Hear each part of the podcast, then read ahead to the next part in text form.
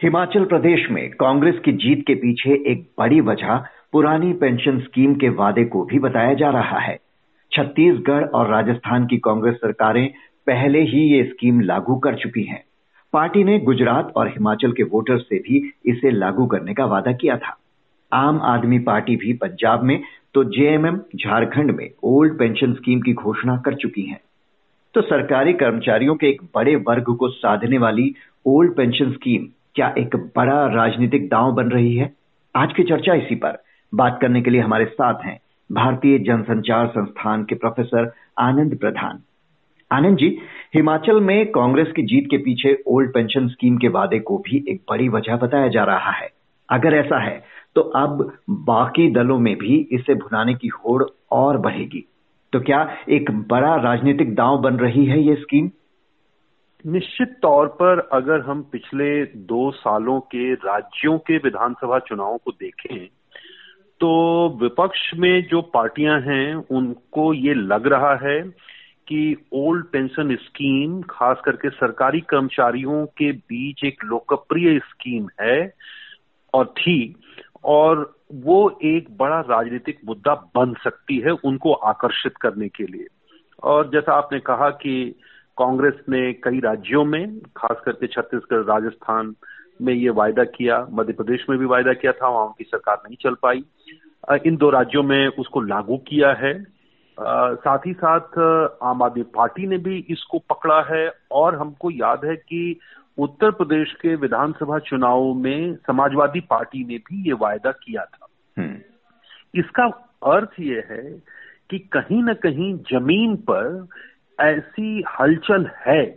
और उसका एक मतलब उदाहरण ये है कि पिछले कुछ वर्षों में जगह जगह विभिन्न राज्यों में राज्य सरकारों के कर्मचारी भी ये आंदोलन कर रहे हैं कि उनकी जो ओल्ड पेंशन स्कीम है उसको बहाल किया जाए। और ये मांग धीरे धीरे ज़ोर पकड़ रही है और इसकी वजह से ही पॉलिटिकल पार्टी भी इसको पकड़ करके और राजनीतिक रूप से भुनाने की कोशिश कर रही है। तो मुझे लगता है कि इसकी लोकप्रियता बढ़ रही है क्योंकि हम्म। एक नीचे से भी ये मांग आ रही है खास करके राज्यों में हम्म। और मुझे आश्चर्य नहीं होगा कि आने वाले विधानसभा चुनावों में ये एक बड़ा मुद्दा बन जाए जी राज्यों में होड़ तो मच रही है लेकिन क्या सरकारों के लिए इसे लागू करना आसान होगा अब जैसे हिमाचल की ही बात करें तो राज्य पहले से हज़ारों करोड़ रुपए के कर्ज के बोझ तले दबा है। ऐसे में फंड का इंतज़ाम करना कितनी बड़ी चुनौती होगा कांग्रेस सरकार के लिए? देखिए, ये चुनौती तो बड़ी है। इसमें कोई दो राय नहीं है। ओल्ड पेंशन स्कीम या पेंशन स्कीम, जिसको हम कहते हैं कि एक तरह से पूर्व निश्चित बेनिफिट पर आधारित पेंशन स्कीम, को लेकर के दुनिया भर में बहस चल रही है। यूरोप के बहुत सारे देशों में पेंशन का सवाल क्योंकि जहाँ वहाँ की आबादी में वरिष्ठ नागरिकों की वृद्धों की संख्या बहुत ज़्यादा है। तो वहाँ एक तरह से पेंशन का सवाल एक बड़ा सवाल बन गया है। आ, वहाँ की सरकारें पेंशन को एक बहुत बड़ा बोझ मान रही हैं और वो सचमुच में उनके ऊपर एक बड़ा बोझ है। इसमें कोई दो राय नहीं।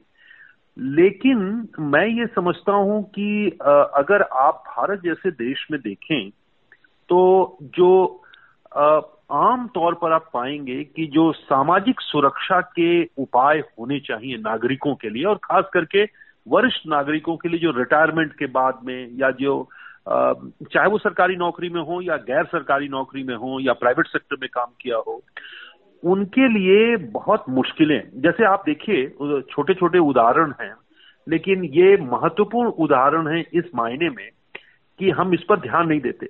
जैसे भारत में ही उम्र अब लोगों की औसत आयु बढ़ रही है।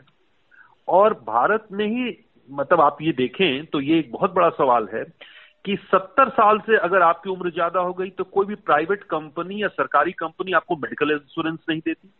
आपको लोन ईएमआई पर लोन नहीं मिलता।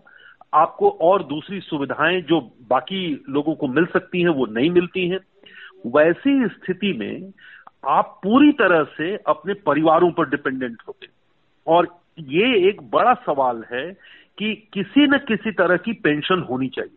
अब सरकारी कर्मचारी ज़ाहिर है कि वो ऑर्गेनाइज्ड हैं उनकी संख्या ज़्यादा है और राज्य की भूमिका जैसे हिमाचल और उत्तराखंड और इस तरह के छोटे राज्यों में जहाँ उद्योग धंधे बहुत नहीं है प्राइवेट सेक्टर का बहुत विकास नहीं हुआ है प्राइवेट सेक्टर की जॉब्स नहीं है वहाँ पर सरकारी नौकरी ही एकमात्र विकल्प है।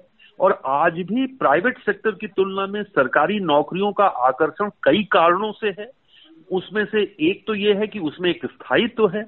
तो इन सब कारणों से आप कहें तो मैं समझता हूँ कि ये ये बात सही है कि इस पर खर्च ज़्यादा है, लेकिन ये भी एक सच्चाई है कि भारत जैसे देश में जहाँ सामाजिक सुरक्षा के प्रावधान नहीं है, वरिष्ठ नागरिकों के लिए या उनके लिए कोई उपाय नहीं है राज्य की तरफ़ से या बाकी और संस्थाओं की तरफ़ से उनके हम्म। पास पेंशन के अलावा और कोई रास्ता नहीं तो वैसी स्थिति में जो ओल्ड पेंशन स्कीम है वो बहुत ही आकर्षक हो जाती है अब इसमें जो दूसरा सवाल लोग उठाते हैं आ, मैं समझता हूँ कि पैसा कहाँ से आएगा हम्म। देखिए पैसा का जो सवाल है वो पैसे का सवाल ये है कि भारत में अगर आप टैक्स जीडीपी रेशियो देखें तो दुनिया के बहुत सारे विकासशील और विकसित देशों की तुलना में भारत का टैक्स जीडीपी रेशियो अभी भी बहुत कम है। उसकी वजह यह है कि हम जितना टैक्स वसूल सकते हैं, वो नहीं वसूल रहे और जो टैक्स वसूल भी रहे हैं, उसमें इनडायरेक्ट टैक्सेस का, यानी जिसको हम अप्रत्यक्ष कर कहते हैं या खास करके जैसे जीएसटी वगैरह है, इनका हिस्सा ज़्यादा है। यानी उसको सबको देना पड़ता है। गरीब से गरीब आदमी भी वो अप्रत्यक्ष कर देता है। तो मुझे लगता है कि भारत जैसे देश में हम ये बार बार क्यों तर्क ले आते हैं कि ये काम नहीं हो सकता क्योंकि हमारे पास पैसे नहीं सवाल ये क्यों नहीं इसको उलट करके पूछा जाता है कि हम पैसे का यानी राजस्व को और कैसे बढ़ा सकते हैं? तो एक तरह से मैं समझता हूँ कि ये पॉसिबिलिटी का जो ऑप्शन है कि क्या पॉसिबल हो सकता है उसके हम्म। बजाय हम यहाँ से शुरू करते हैं कि ये पॉसिबल ही नहीं है। तो मुझे लगता है कि ये भारत के विकास के लिए भी, भारत को एक बेहतर नागरिक अपने नागरिकों के लिए बेहतर सुविधाएँ देने वाले देश के रूप में भी विकसित होने के लिए इस पहलू पर ज़्यादा विचार करना होगा कि हम अपने रिसोर्सेस कैसे और बढ़ाएँ और मैं समझता हूँ कि इकोनॉमिस्ट इस पर बहुत ज़्यादा काम कर चुके हैं और वो बार बार कह रहे हैं कि भारत में टैक्स जीडीपी रेशियो बढ़ाने की गुंजाइश पर्याप्त है हम्म। यानी कि राजस्व जुटाने की संभावनाएँ तलाशनी होंगी। हालाँकि केंद्र में बीजेपी की सरकार पुरानी पेंशन बहाली के हक में नहीं है, लेकिन अब कई विपक्षी दल इस मुद्दे को 2024 लोकसभा चुनाव में भुनाने का मूड बनाते जा रहे हैं। बीजेपी के लिए कितना मुश्किल होगा इस चुनौती से निपटना? देखिए कई राज्यों में जैसे आप कम से कम दो बड़े राज्यों में देखिए, उत्तर प्रदेश में समाजवादी पार्टी ने ये मुद्दा बनाया आ, लेकिन केवल एक मुद्दे पर आप चुनाव नहीं जीत सकते बड़े राज्यों में जहाँ सरकारी कर्मचारियों की संख्या उतनी ज़्यादा नहीं है कुल जनसंख्या में। लेकिन छोटे राज्यों में उन राज्यों में जैसे राजस्थान वगैरह में छत्तीसगढ़ में ये महत्वपूर्ण हो सकता है जहाँ सरकारी कर्मचारियों की संख्या पूरी जनसंख्या में एक काफ़ी महत्वपूर्ण है। दूसरी बात यह है कि सरकारी कर्मचारी पब्लिक ओपिनियन भी बनाते हैं।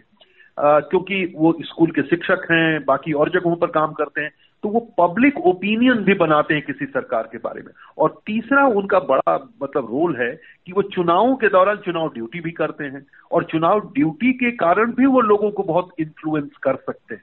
इन सब कारणों से सरकारी कर्मचारियों की ये जो मांग है, वो विपक्ष में एक तरह से पिकअप कर रही है, क्योंकि वो नीचे से भी दबाव है। वो आंदोलन भी कर रहे हैं कई राज्यों में। हरियाणा में कर रहे हैं, बाकी और दूसरे राज्यों में कर रहे हैं। तो मुझे लगता है कि बीजेपी के लिए, जैसे अभी गुजरात में ही आप देखें तो आम आदमी पार्टी और कांग्रेस दोनों ने वायदा किया, लेकिन बीजेपी तो वहाँ भारी बहुमत से जीती। तो बीजेपी के लिए ये राष्ट्रीय स्तर पर चुनावों में अकेले कोई विपक्ष की पार्टियाँ या विपक्ष गठबंधन ये सोचें कि वो केवल ये वायदा करके चुनाव जीत सकते हैं तो मैं समझता हूँ कि ये संभव नहीं है, ये इतना बड़ा मुद्दा नहीं बन सकता।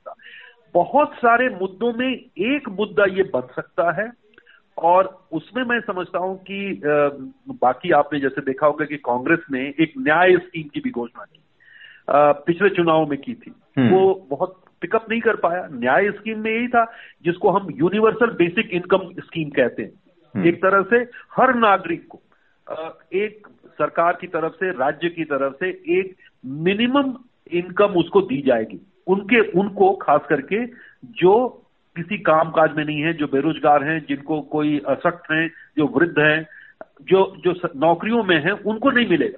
लेकिन बाकी को एक यूनिवर्सल बेसिक इनकम की गारंटी करना दुनिया के बहुत सारे देशों में इस पर विचार चल रहा है बहस चल रही है बहुत सारे देशों में इसको शुरू कर रहे हैं। तो कांग्रेस ने यह वायदा किया था।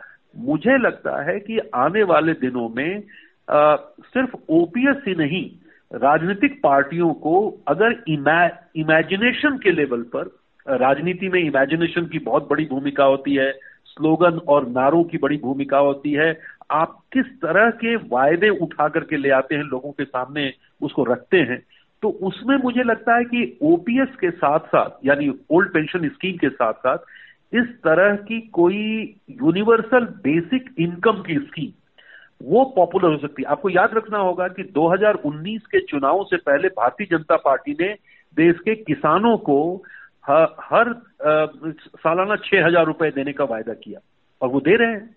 तो किसानों को उन्होंने जब ये कहा कि हम छह हज़ार रुपया सालाना आपको देंगे तो वो हम्म। एक तरह की एक तरह की बेसिक इनकम स्कीम ही थी। वो यूनिवर्सल नहीं है यानी सभी नागरिकों को नहीं है। उसी तरह से ओपीएस भी सर यूनिवर्सल नहीं है।